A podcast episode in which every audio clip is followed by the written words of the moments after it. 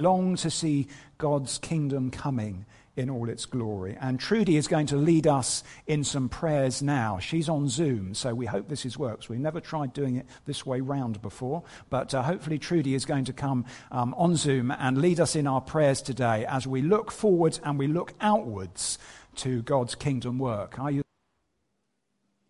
Can you hear me? Can you hear me?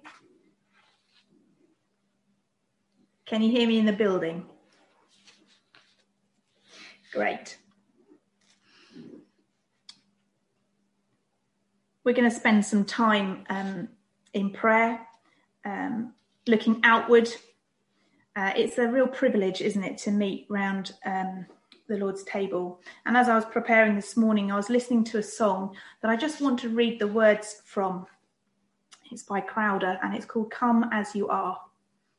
And the words say this Come out of sadness from wherever you've been. Come broken-hearted, let rescue begin. Come find your mercy. O sinner, come kneel. Earth has no sorrow,